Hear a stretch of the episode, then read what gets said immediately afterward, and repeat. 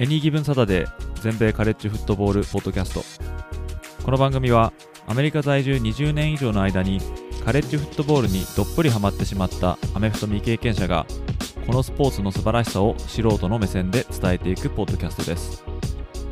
NFL のことは知っているけれどカレッジフットボールのことはよくわからないという方や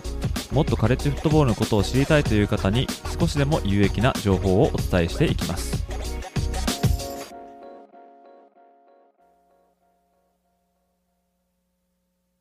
皆様ご機嫌いかがでしょうか？こちらは全米カレッジフットボールファンサイトを運営しておりますエニーギブンサタデーです。今回のエピソードでは第9週目に行われた試合の中からランキングされていないチーム同士の中での試合で特に注目したいなと思った試合こちらの方のプチレビュー。そして第10週目を迎えるに際して発表された最新の AP ランキング。25位の顔ぶれ。また現地の火曜日夜に発表されることになるカレッジフットボールプレイオフのランキングについてご紹介しておりますので、もし時間がある方はぜひお付き合いください。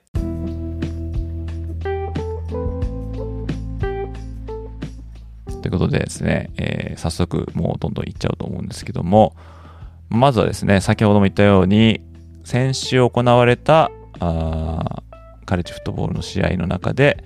特に気になったランク外の試合こちらをですねさっとちょっと話していこうかなと思いますでまずはですね、えー、アーカンソー大学とアーバン大学、まあ、日本ではねオーバーンってえー、呼ばれてると思うんですけども、私はですね、ちょっとあの、わがままながらこれ、アーバンってずっと呼ばせてもらってるんですけども、この試合を見ていきたいと思います。まあ、どちらも SEC、サウスイースタンカンファレンスの西地区所属のまあ、チームで、まあ、ライバルといえばライバルなのかもしれませんよね。えー、アーカンソ大学は今年最高で10位までランキングを上げたっていうチームですけども、えー、でその後3連敗、えー、しまして、ランクを一気に落としたっていうチームですね。で一方のアーバン大学は、まあ、名門っちゃ名門なんですけども、まあ、今週、今シーズン、非常に厳しい戦いを強いられておりまして、えー、この試合まで3勝4敗で、カンファレンス戦でも1勝3敗と、で、私のホームページでも、またこの音声配信でもよく言ってるんですけども、今年2年目のブライアン・ハーシン監督、これ2年目なんですけども、すでにもう解雇されるんじゃないかっていうふうに、まあ、言われているですね、非常にこう厳しい状況に立たされてるっていう監督さんなんですよね。これなんでこんな風に2年目ですぐにこんななっちゃうかって言ったらですね、まあ、アーバン大学があまあ強いと言われてるチーム、でもそれに見合ってないっていう、うまあ、成績を残しているからっていうのもあるんですけども、まあ、あとは、このアーバン大学の、まあ、ブースターっていうんですね。ブースターっていうのは、講演者とかですね。主に資金的援助をしているような講演者。で、彼らの権限、発言権がすごい強くて、で、それが大いにこの監督の、まあ、去就にこう反映されるっていうふうに言われてるんですよね。まあ、こんな、こんなこと言われるのはアーバンとか、あとテキサス大もそういうふうに言われるんですけども、まあ、この特に特にですね、このアラバマ州に、まあ、アーバン大学ってあるんですけども、その最大のライバルでもあるアラバマ大学が、まあ、こうやって今ドミネートしてて、まあ、王朝みたいなのを築いてる中で、でアーバンはなかなかこう結果を残せないということででやっぱりこうすやっぱりこのアラバマに勝ちたいとというふうに思うとですねやっぱりこうこの戦績では満足いかないって思ってるブースターがいっぱいいてでこの早くもういち早く結果を出してくれないと、まあ、次また新しい監督をみたいなプレッシャーをかけてるっていうふうに言われるんですけどもそんな感じでハーシン監督2年目なのにもうすでにちょっと首が危ないというですね、非常にちょっとかわいそうな監督なんですけども。で、今回このアーバン大学、アーカンソー大学をホームに迎えたんですが、あ残念ながら41対27で、えー、大敗してしまいました。えー、ですね、アーカンソーはですね、特にランが強いチームなんですよね。ランをよく出すチームで、で、えー、このラヒーム・サンダースっていうランニングバックが171ヤード、あそしてクォーターバックの KJ ジェファーソンも45ヤード。2タッチダウンですね。KJ ジェファーソンは投げて234ヤードに1タッチダウンで、えー、まあもともと投げて走れるっていうクォーターバックで、まあ途中ちょっと怪我しちゃったことで、ちょっとアーカンソーは3連敗しちゃったんですけども、まあ、彼は復帰していきたい。また、あの、ちょっと調子を取り戻しているということでですね、このランアタックをアーバン大学止められませんでしたね。で、あのー、このですね、まあ、数字的にはね、出てるんですよね。アーバン大学は。でも結局、得点につながらなかったということで、これで3勝5敗、SEC では1勝4敗と、かなり厳しいことになってます。で、これあの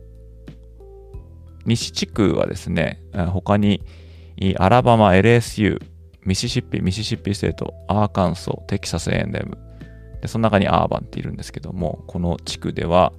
えー、テキサス A&M と並んでもう下の方になっちゃいまして、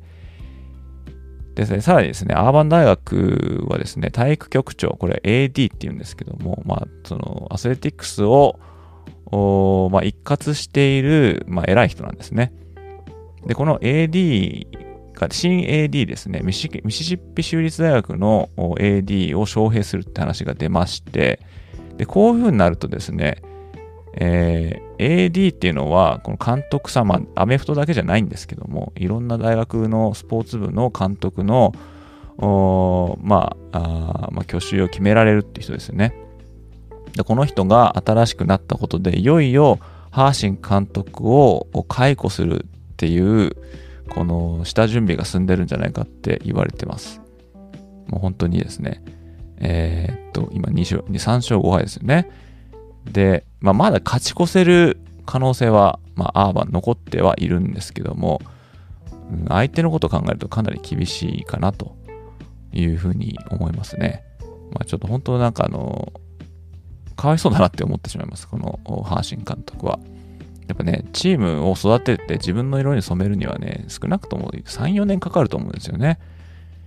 でもやっぱりその高額で、えー、所得をもらっている、サラリーもらっている監督としては、もう早くこう結果を出さないとっていうことになって、それがですね、まあ今カレッジフットボールでは、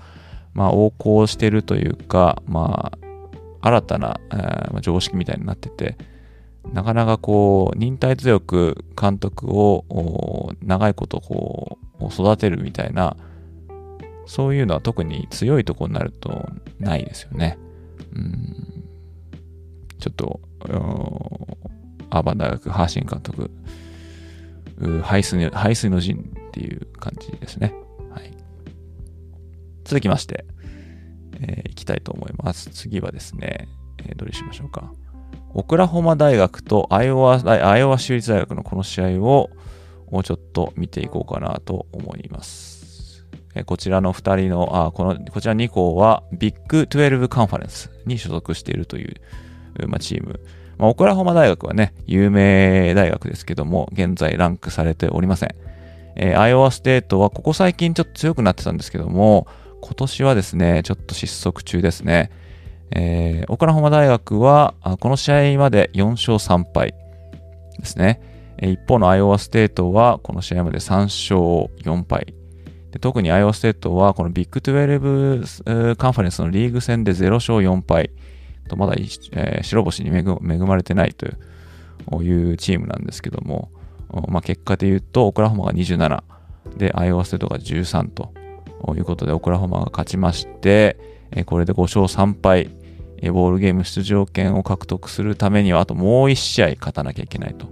いうことになってますね。で一方のアイオワステートは、これで3勝5敗、カンファレンス戦は 0, 0勝5敗で、未だ勝ち星なし。という厳しいシーズンですね。で、オクラホマはですね、えー、数週間前にテキサス大学とやりまして、この時49勝0、あ、49対0と、完封負けを喫してるんですけども、まあ、そこからちょっと立ち直して、えー、まあ、勝ち星が増えてきてますけども、まあ、エースの、エースのクォーターバック、ディロン・ガブリエル、彼が148ヤードに1タッチダウンと、まあ、数字的には、まあ、そんなでもないんですけども、まあでも勝ったことに意義があるとすれば、えー、まあこれはまあよしとすべきかなと思うんですけども、まあ、ビッグ12の対戦成績で言うと、2勝3敗とまだ負け越してますから、まあ、現実的に、現実的に言うとビッグ12の優勝戦線からはちょっと脱落してしまってるんですけども、まあ、なんとしてもね、この後の後の、この後の試合全部勝って、えー、まあ8勝、9勝ぐらいは、えー、上げたいんじゃないかなって思います。次、いきます。次はですね、えー、ボストンカレッジとコネチカット大学。こちらの試合ですね。えー、これ何が注目かというとですね、このユーコンっていうんですね、このコネチカット大学のこと。これユーコンは、まあ、ここ数年、本当に勝てないチーム。本当それこそもう全敗とか、一勝でしかできないとか、そういうチームだったんですよね。えー、でも今年からジム・モーラ監督っていう人が、えー、指揮を取ってますね。これジム・モーラーさん、名前聞いたことあると、彼方あるか聞いたことある方いらっしゃると思うんですけども、NFL でもね、シアトル・シーホークスとかアトランタ・ファルコンズとかで、えー、指揮を取りまして、で、カレッジでも UCLA とかあでやってたっていうね、えー、監督なんですけども、今年から、えー、このユーコン。ユーコンは今のところですね、独立校、インディペンデントって言ってどこにも所属してないっていうチームなんですけども、ここを率いてまして、まあですね、なかなかこれあの、リクルーティングとかもしづらいし、こう強くするのは難しいって言われてる大学なんですけども、えー、っと、今回ですね、ここまでで4勝5敗と、まだ負け越してんですけど、でもそれでも、これ、彼らのスタンダードからすれば、これは結構いいっていうふうに言われてるんですよね。で、勝ったチーム見ると、まあ、セントラルコネチカット、これは FCS のチームですね。フレズネス、フレズノステートはまあ強いっていうチームですから、これにも勝って、で、フロリダあトロあインターナショナル、そして今回のボストンカレッジ。ボストンカレッジは ACC のパワー5っていうふうによく俗に呼ばれる上位カンファレンス群に属する、まあ、このチームに勝ったっていうのは非常に意義のあることだと思うんですけども、まあ、一方でボストンカレッジはですね、まあ、怪我人がすごい多くて、特にオフェンシブラインが結構崩壊してるみたいなんですね。えー、その一軍のライマンたちが続々と怪我で、えー、ちょっとこう戦線を離れていると。まあ、そんな中でちょっと苦戦してまして、今のところ2勝6敗、えー、ACC では0勝4敗ということですね。えー、こちらも、まあ、ボストンカレッジって言ったらね、えー、と、例えばマット・ライアンとか、あとは、誰でしたっけね、えっ、と、キークリー。キークリーは名前、ファーストネームなんでしたっけね。えー、パンサーズのね、あの、有名なラインバッカーですけども、彼とか、えー、がいますよね。えー、そういう名門なんですけども、ちょっとここのところね、あの、上の方には来ませんけども、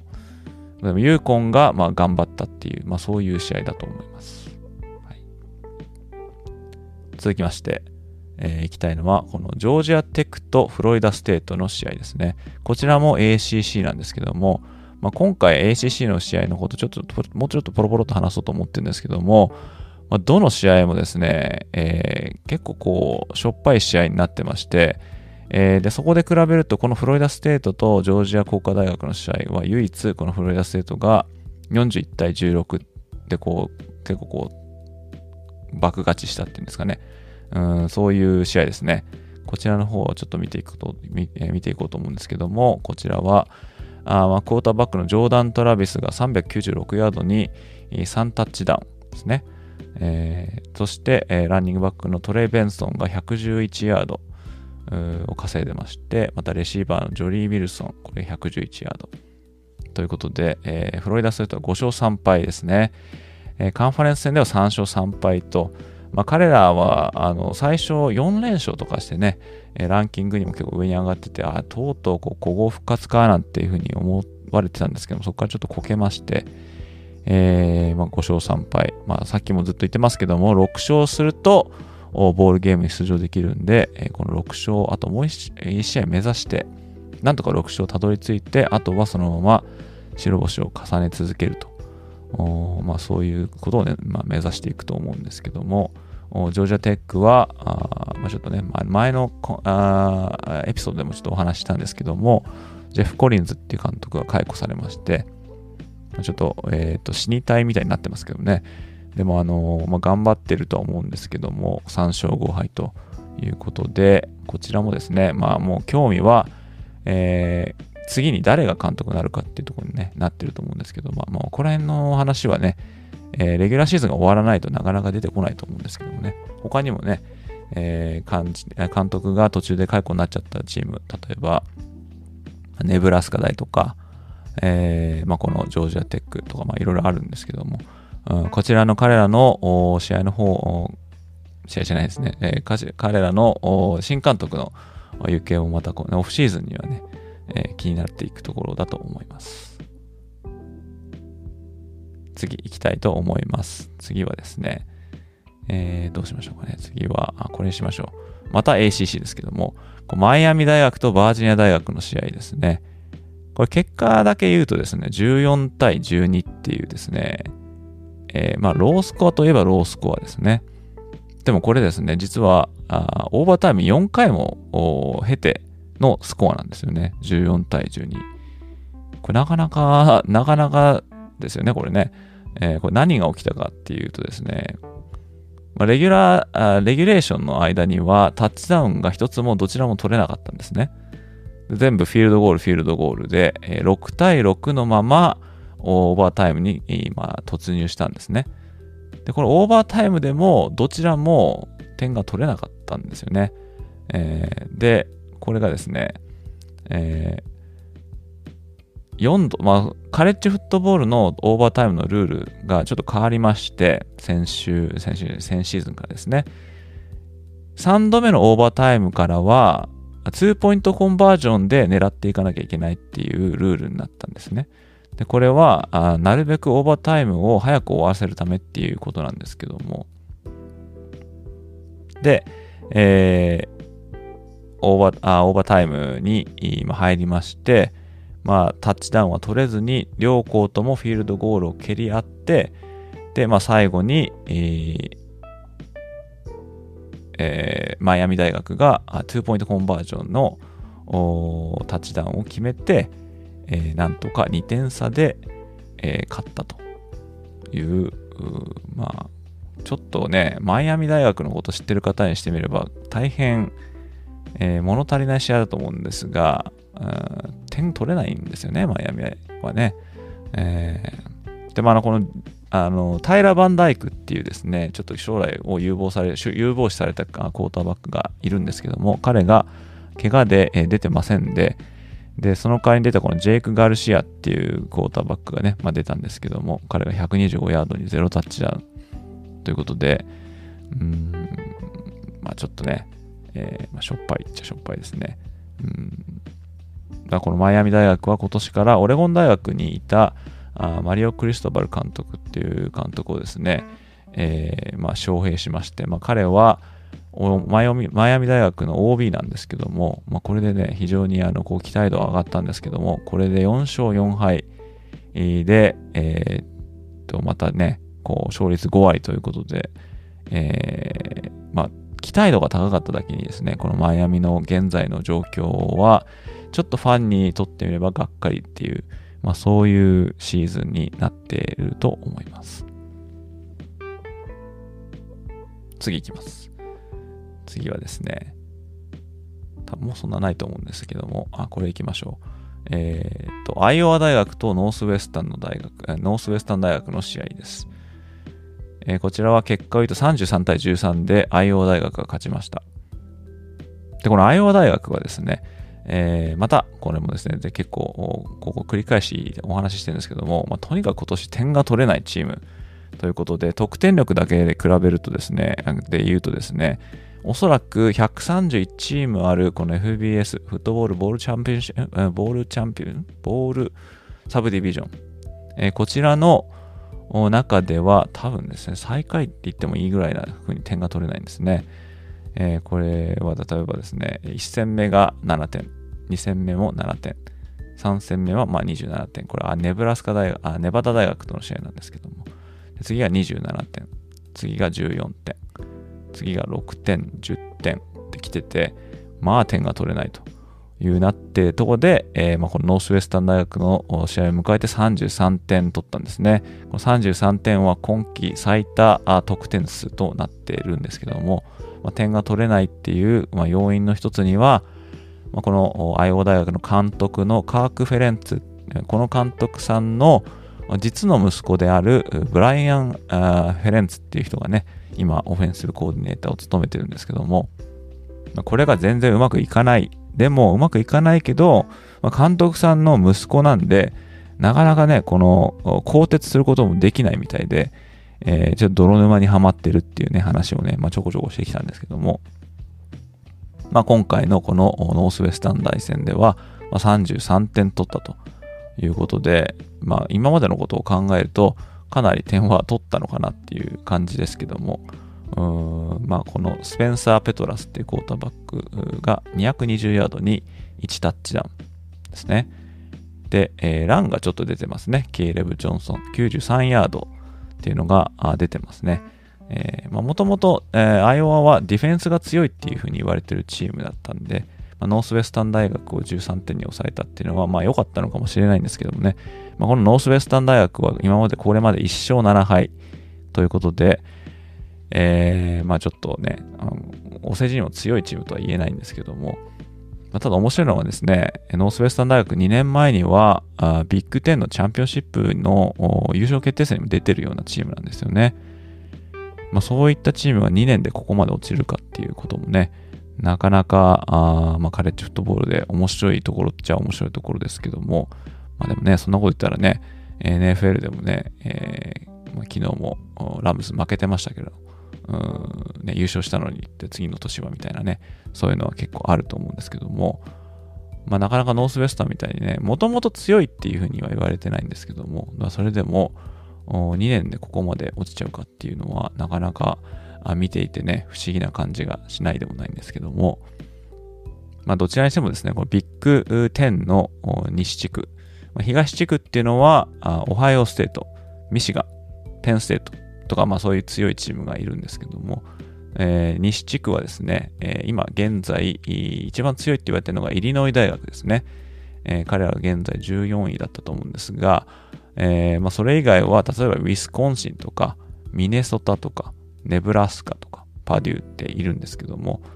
まあ、ちょっと食い合ってる感じがして、え、っと、結局そう、唯一こう強いっていう風になってるのが、まあ、イリノイ大学。で、イリノイ大学もこれまで結構苦戦が何年も続いたようなチームなんで、まあ、だから言ってしまうと東地区と西地区のこの力の差が結構出てるっていうね、カンファレンスですね。まあ、イリノイ大学は、あまあ、期待したい大学ではあるんですけども、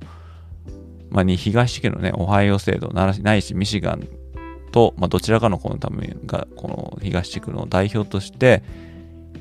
まあ、ビッグ10の優勝決定戦出てくると思うんですけども、まあ、これと対戦するのがイリノイだっていうんでね、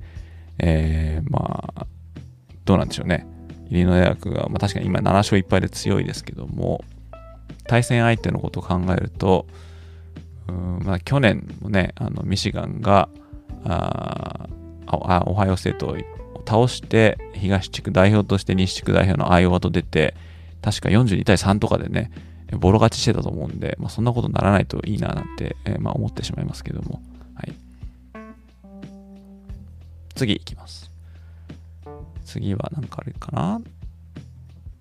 もうちょっとあったような、あったような気がするんですけども、うん、これですね。アリゾナステート、あ、これはいいかな。えー、ベイラーとテキサステク。こちらはベイラーが 45, 45点で、テキサステクがテキテキサステクが17点ですね。うーん、と言ってみたものの別に話すことないかな。えー、そんなとこですかね。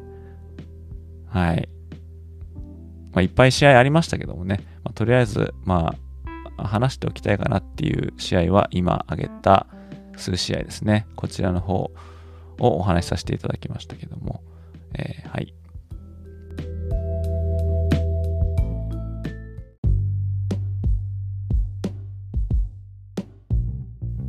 じゃあ次はですね、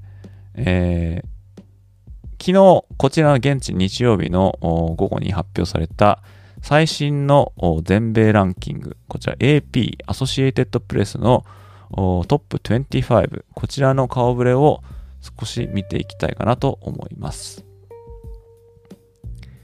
上からちょっとね、行こうかなと思うんですけどもまず1位はジョージア大学、トップ票が30票入ってますね。えー、8勝0敗、えー、フロリダ大学を倒して、えー、無敗を守って1位を死守しております。そして2位は同率で2チーム並びました。まずはテネシー大学、あ1位票が18票入ってます。えー、もう一方がオハイオステート、トップ票は15票ということで、テネシー大学のトップ票がだいぶ増えてきましたね。えー、まあそれもね、ケンタッキーを44対13とかでしたっけね。えー、それぐらいで、えー、倒してますんで、6ですね。えー、本当テネシーの強さは本物ですよね。えー、まあこれもしね、まだ見てない方いらっしゃったら、例えばアラバマとテネシーの試合とか見ていただくと、まあ面白いと思うんですけども、テネシー大学が、え、2位に上がってますね。え、まあ、ここまで彼らが上がってくるのは、1998年以来ですかね。え、この時彼らはあ全米優勝を、全米優勝を達成しておりますけども、ま、それがまた期待されるところですね。もし勝てば24年ぶりのナショナルタイトルということになりますけども。そして4位はミシガン大学8勝0敗。5位はクレムソン大学の同じく8勝0敗。6位はアラバマ大学。彼らは先週はバイウィークで試合がありませんでした。彼らが1勝、1敗チームとして最高位の6位。7位はテキサスクリスチャン大学。先週と同じく7位ですね。先週もまた勝って8勝0敗です。8位はパック12のオレゴン大学が7勝1敗。9位は同じくパック12のサザンカリフォルニア大学。10位も同じくパック12の UCLA ですね。で、11位はあミシシッピ大学。先週テキサス A&M を倒して15位からランクを4つ上げました。12位はユタ大学があ2個上げて、えー、12位。13位はカンザスステート、オクラホマステートを48対0と、完膚なきまでになぎ倒して、えー、ランクを9つも上げて、今週13位ですね。そして14位は先ほどお話ししたイリノイ大学7勝1敗。えー、17位から3つランクを伸ばしてますね。15位はルイジアナステート。ルイジアナステートは先週 bye でしたから、 bye でし bye week だったんですけども、ランクを18位から3つ上げております。16位は先週13位だったペンステート。ペンステートはオハイオステートとの試合に今負けまして、まあ、ランクを3個落としてますね。17位はノースカロライナ大学。ノースカロライナ大学はピッツバーグ大を倒して、えー、4つ上げて、えー、現在17位。えー、オクラホマステートはあ18位、えー。彼らはさっき言ったあカンザスステートにボロ負けしまして、ランキングを9位から一気に18位まで落としております。そして19位はトゥレーン大学。トゥレーン大学はまあ、パワー5のツイートなるですね、グループオブ5っていうですね、ちょっと中堅カンファレンス群と言われる、その中で今のところ一番ランクが高いという7勝1敗のチームですね。20位はウェイクフォレスト大学 ACC 所属の大学で先週はルイビル大学にまさかの敗戦を喫してしまって10位からランクを一気に10個落としております。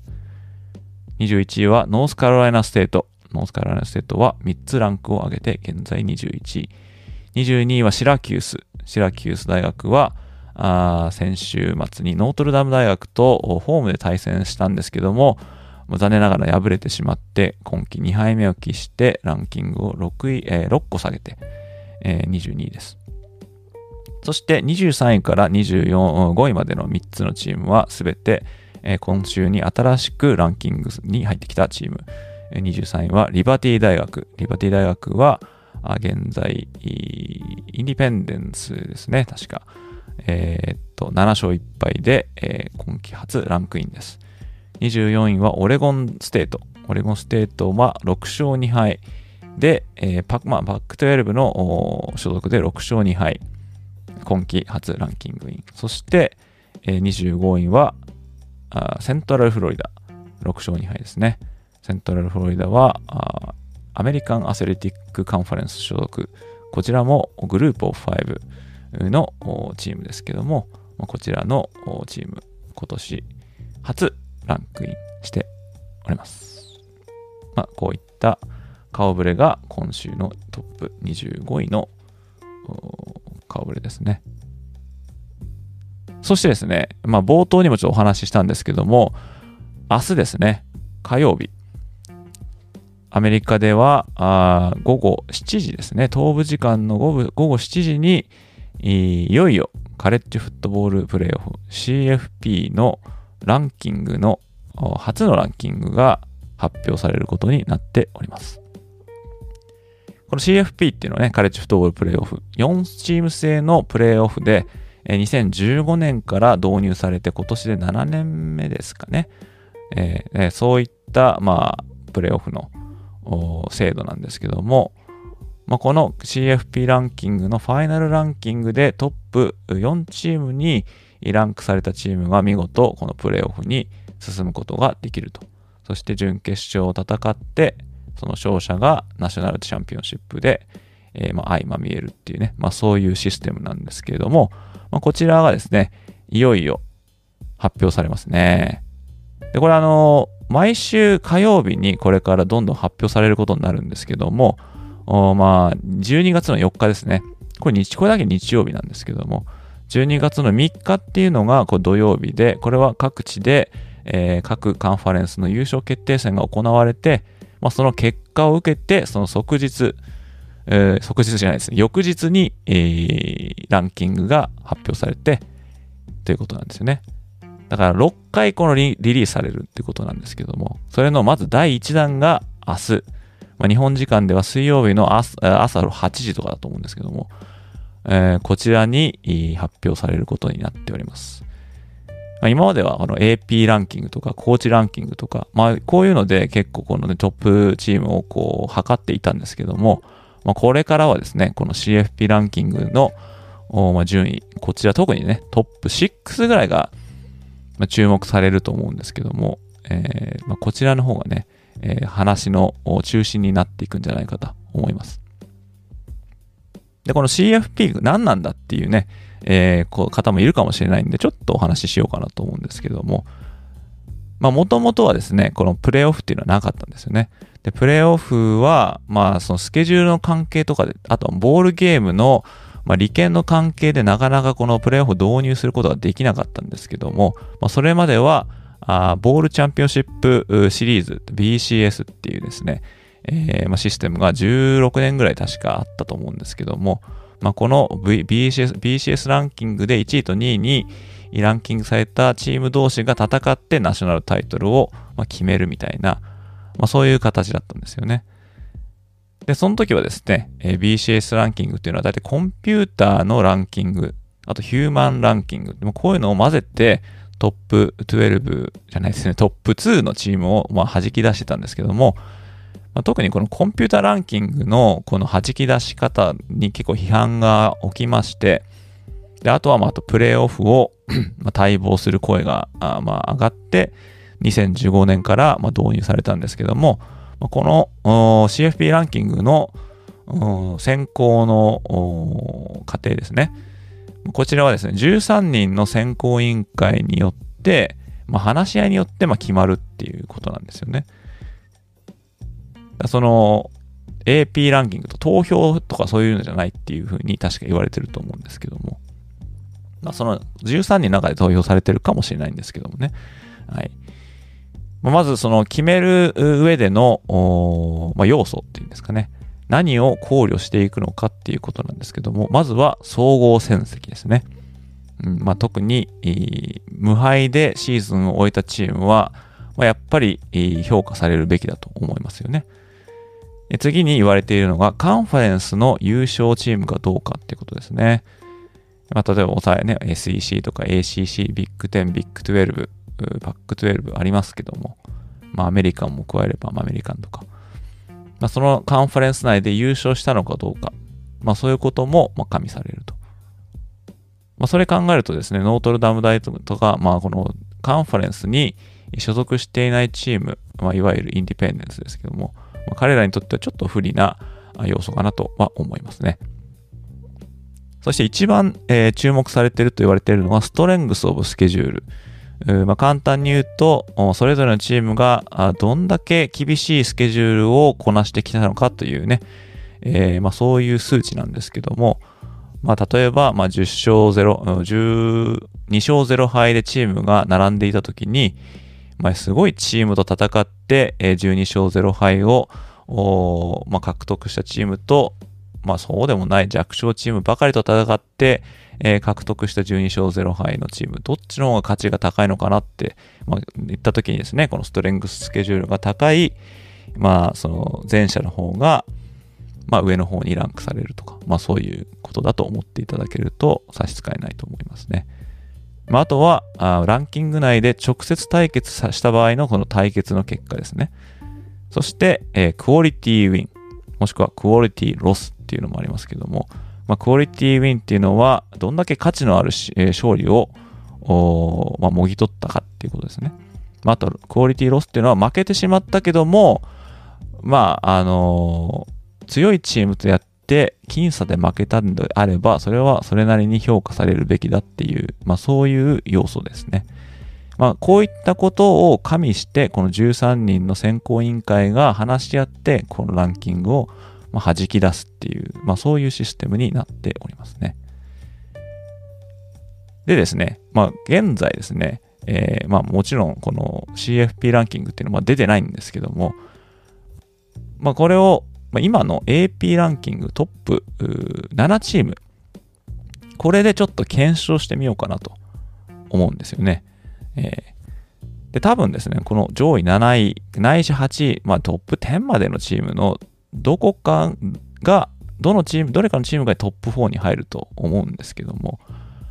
まあ、特にそれは多分トップ、そうですね、7位まで絞られるかなって思うんですね。でそれは、えー、ジョージア大学、テネシー大学、オハイオステート、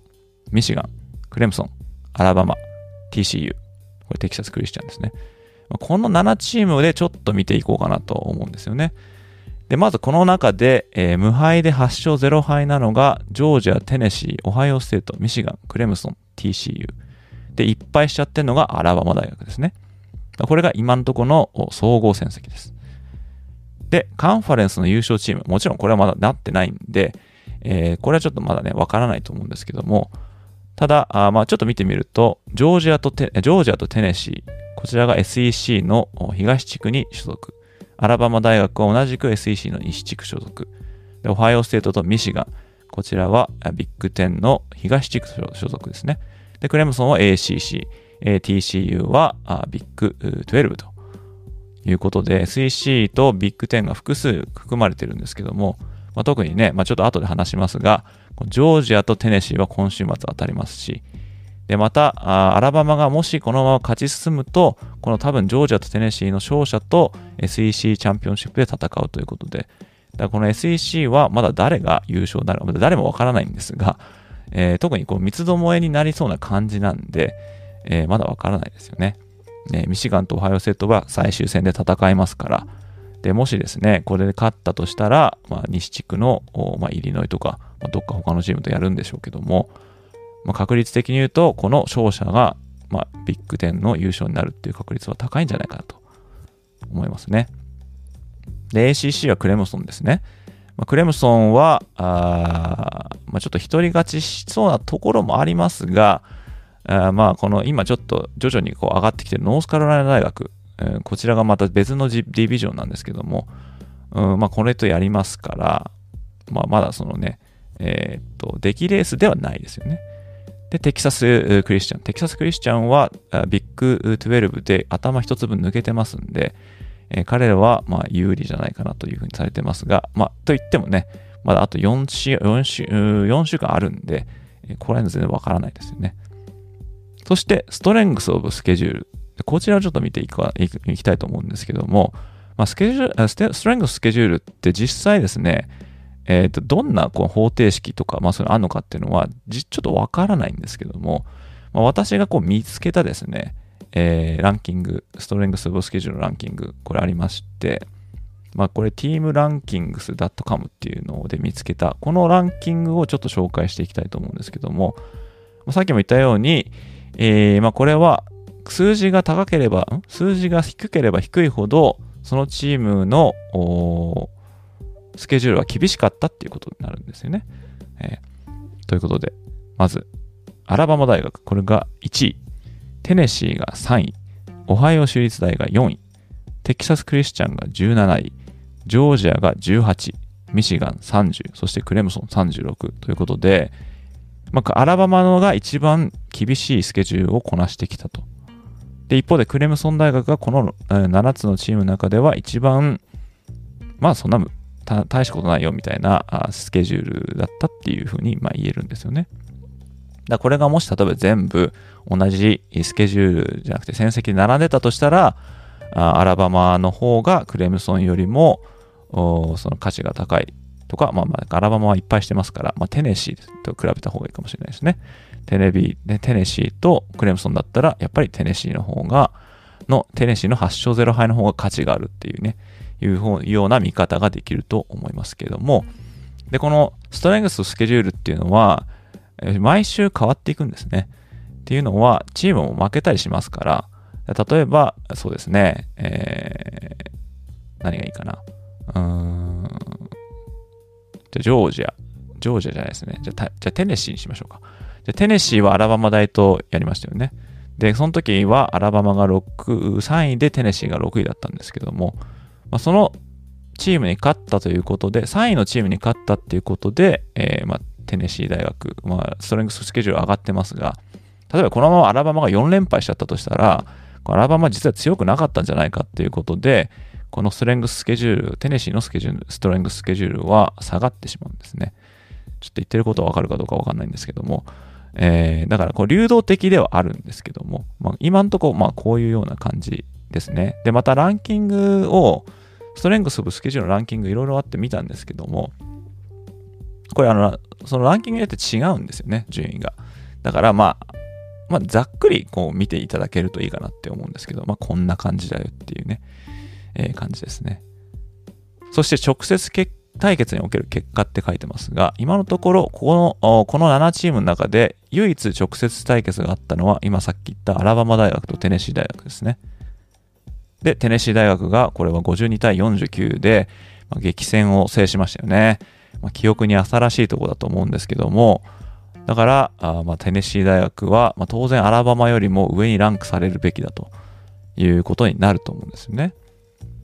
そして、えー、先ほどもまた、えー、言いました通り、テネシー大学とジョージア大学は今週末にナンバーワン、ナンバーツーのね、えー、対決がありますし、オハイオステートもミシガンとのまた直接対決を残してますから、え、この結果次第で、また当然順位はまた変わっていくということになりますね。そして、え、クオリティウィンとかクオリティロスっていうのにありますけども、これをちょっと見たいかなと思うんですが、え、例えばジョージア大学ですね。ジョージア大学のこれまでの試合の中で、まあ、すごい良かったなっていう勝ち。これは多分ですね、一番なのは開幕戦のオレゴン大学ですね。これ当時対決闘技では、当時はオレゴン大学11位だったんですね。でも、この大学、このオレゴンに49対3でボロ勝ちして、で、オレゴンはランクをこう結構ガクッと下げちゃったんですよね。ただ、オレゴンはその後立て直して、えー、っと、今んとこですね、8位とかまで上がってると思うんですよね。そうですね、8位ですね。だから、えー、オレゴンが勝ってくれたことで、この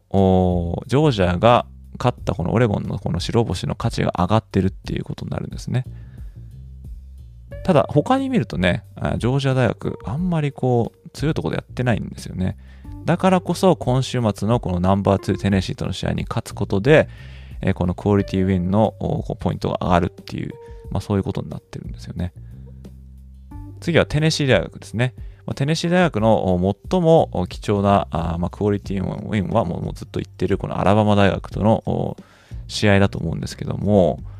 その他にも、例えば2戦目に17位だったピッツバーグに勝って、えー、で4戦目には当時20位だったフロリダに勝ってて、でその翌週には当時25位のルイジアナステートに勝って、そして先週は19位だったケンタッキーに勝ってるということで、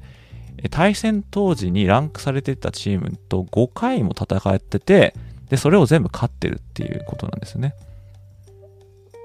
でもその中でもやっぱりこのアラバマ大学とのこの試合での試合での白星っていうのは、まあ、大変貴重な価値があると言えると思います。次、オハイオステートを見たいと思うんですけど、オハイオステートのクオリティウィン。これはおそらく先週戦ったあペンステートなのかなと思いますね。その他には開幕戦のノートルダム大学。これは全米5位だったんで、えー、まあその時はね、おっていう感じでしたけども、ただノートルダム大はちょっと今ですね、3敗しちゃって、ランキングもされてないんで、うんと、まあ、クオリティがあったのかとは言えないかもしれないですね。で、ペンステートの試合も、まあ、 quality win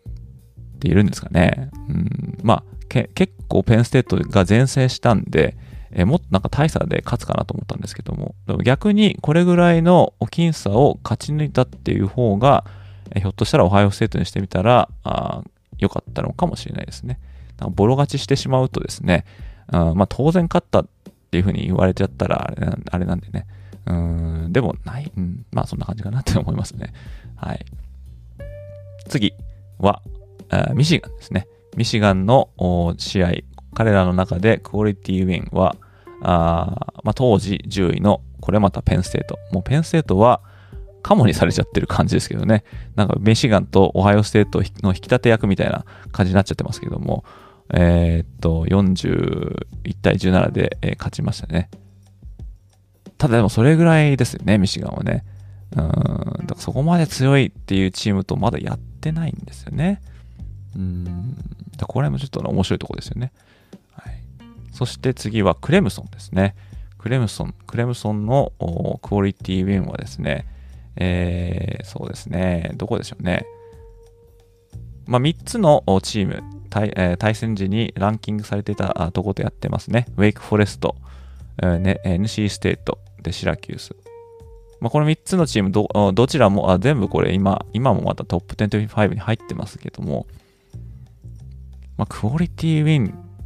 というところでは、やっぱテネシーとかのこのアラバマに勝ったとか、そういうところに比べるとやっぱちょっとないかなっていう感じですね。シラキュースと先週やって、えー、27対21で勝ってますけど、この時はですね、えーまあ、ASQB の DJ ウヤンガダデイが彼がベンチに下げられて、えー、みたいな試合だったんで、うん、まあ、8勝0敗だけど、結構こう、綱渡りな感じがしないでもないですね。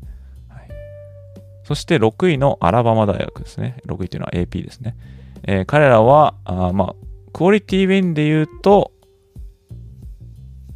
まあ、アカンソーなんですかね。20位だったんで。うんで、それ以外にめぼしいところはないですね。で、唯一この7位チームの中で負けてるんで、で、クオリティロスっていう意味では、まあ、このテネシーに負けた、しかも僅差で負けてるんで、これはクオリティロスなんじゃないかなと言えると思いますね。うん。まあ、負けちゃったは負けちゃったんですけども、結局テネシーが今全米2位ですから、そのチームに、えー、フィールドゴール差で負けたっていうのは、まあ、まあ、考慮されるべきポイントだと思いますね。そして、えー、テキサスクリスチャン大学。テキサスクリスチャン大学も、ここまで8勝0敗。えー、彼らも4つのランキングチームと戦ってまして、まずはオクラホマ、そしてカンザス、当時19位、オクラホマステート、えー、当時8位、えー、カンザスステート、当時17位ということで、まあ、この中で一番価値がありそうなのはオクラホマステートなんですが、ただ、オクラホマステートはですね、先週にカンザスステートとやって48対0というですね、とんでもないスコアで負けてしまって、ランクも下げ下げてしまったので、そうするとこの、このオクラホマステートが本当強かったのかなんていう疑問が出てきますから、そうなると、このオクラホマステートとのこの勝利が、の価値がちょっと下がってしまうというね。もうさっきも言ったように、これすごい流動的なんですよね、このね。えー、っと、このストレングススケジュールを交えての考え方っていうのはね。そんな感じなんで、えー、まあそういうね、7チームの、まあ、履歴っていうか、まあ、レジュメみたいなのがあるんですけども、まあ、ちょっと私のですね、そ予想ランキングに行く前に、えー、まあ過去5年間のこの CFP ランキング、まあ、これ出てるんですけども、17年から2001年まで、2021年まで、えー、これちょっと出したんですけどね。で、これあの、まあ、6週ランキングがリリースされるってま言ったと思うんですが、この最初にラあリリースされた時のこの顔ぶれ、これは、こうどうどんな風にこのファイナルランキングにこう影響されるか、もしくは、ま、優勝チームがここから出てるのかっていうのをちょっと見たいと思うんですが、例えば、2017年ですね。2017年の上位3チームっていうのは、ジョージア、アラバマ、ノートルダム、クレムソン。まあこういうチームがいたんですけども、この中で優勝したのは、2位だったそのファーストランキング、違いますね。第1週目の CFP ランキングで2位だったアラバマ大学ですね。で、この中でノートルダム大学はあ出てませんからね、プレイオフにはね。その回出てきたのがオクラホマですね。この時は、えー、ベーカー・メイフィールドがいたのオクラホマですね。えー、この時のランキング、そうですね。だから1位だったジョージアは結局優勝できなかったってことですね。そして2018年。2018年のランキングでは、アラバマ1位、2位クレムソン、3位 LSU、4位ノートルダム。まあ、このようになってるんですけども、えー、この時優勝したのはクレムソンですね。アラバマはあ、まあ、1位にされたけど優勝できなかったっていうことですけどもね。そして2019年、この時のランキング、1位はオハイオ生徒、2位 LSU、3位アラバマ、4位ペンステート、えー、ですね。で、この、まあ、4チームがイニシャルランキングで出たんです出たんですけども、まあ、優勝優勝したのは LSU ですね。これはジョー・バローとか、ジャマ・チェイス、ジャスティ・ジェファーソンとか、まあそういうすごい、すごい一世一代のチームだった時ですよね。で、オハイオセットは1位になったけど優勝できなかった。この時も、そのファーストウィークで、えリリースされた時の1位が優勝できなかったってことですね。そして去年ですね。去年じゃないですね。2020 20年ですね。のファーストウィークのランキングは1位アラバマ、2位ノートルダム、3位クレムソン、4位オハイオステートとなってます。で、この時勝ったのはアラバマですね。でアラバマ大学は、あこの時は、えー、ジョマック・ジョーンズとか、ナジー・ハリス、デヴォンテ・スミス、ジェイレン・ワドルとかなんかもうすごい人たちばっかりいましたけども、そしてまた、この時の4チーム、これ初めてだったんですけど、これすべてこのイニシャルで出たけど4チームが、あ全部揃顔を揃えて、えー、カレッジフットプレーオフに出たっていうね、これ初めての年だったと思うんですけども。そして昨年、昨年のイニシャルランキングの1位が、ジョージア、2位アラバマ、3位。ミシガンステート、4位。クレ、えー、オレゴン。ですね。っていう風になりまして、で、この時も、その前の年と同じくジョージアが1位でそのまま勝ったっていうね、いうことなんですけども、その2020、2021日まで、20、20、2020、2021までの以前のランキングでは、このファーストウィークで1位を取った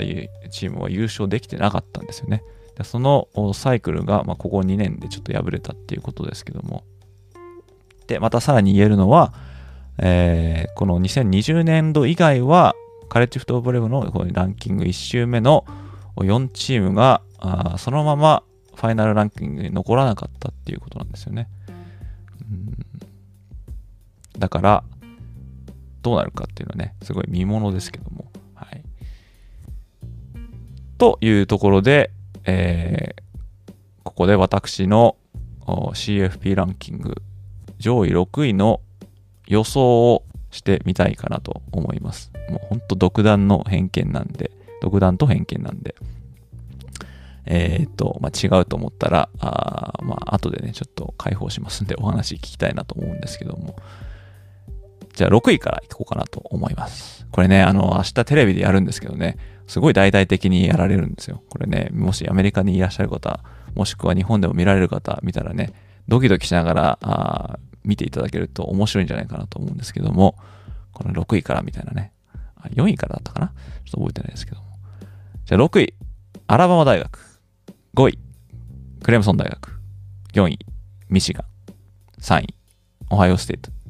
2位、ジョージア。そして1位、テネシーが私の予想となっております。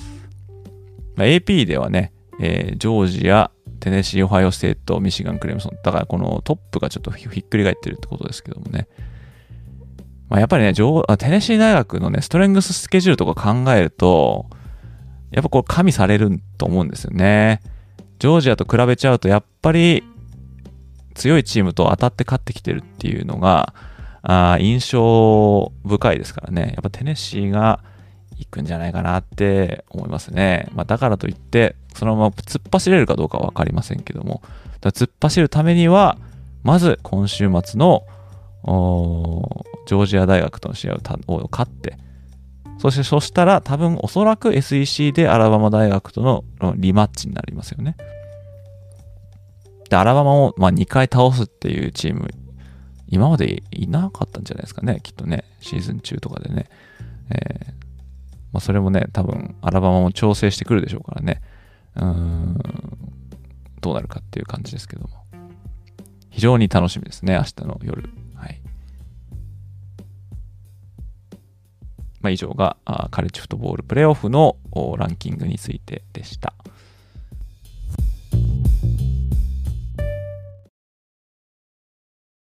今回も最後まで聞いていただきありがとうございました。このポッドキャストをもっとたくさんの皆様にお伝えするために、もし面白かったと思っていただけたら、このエピソードの告知ツイートをぜひリツイートして拡散に協力していただけると非常にありがたいです。また、Apple Podcast で視聴されているリスナーの方は、ぜひぜひ感想をコメント欄の方にお願いいたします。Spotify や Google Podcast、Amazon Music で視聴されている方は、ぜひ高評価の星の方をなるべく多くつけていただけると嬉しいです。リスナーの皆様と一緒にニッチなカレッジフットボールの世界を少しでも多くの方に知ってもらえるよう、今後もポッドキャスト、ライブ配信、ウェブサイトでコンテンツを発信していきますので、皆様よろしくお願いいたします。それでは次回のエピソードでまたお会いいたしましょう。どうもありがとうございました。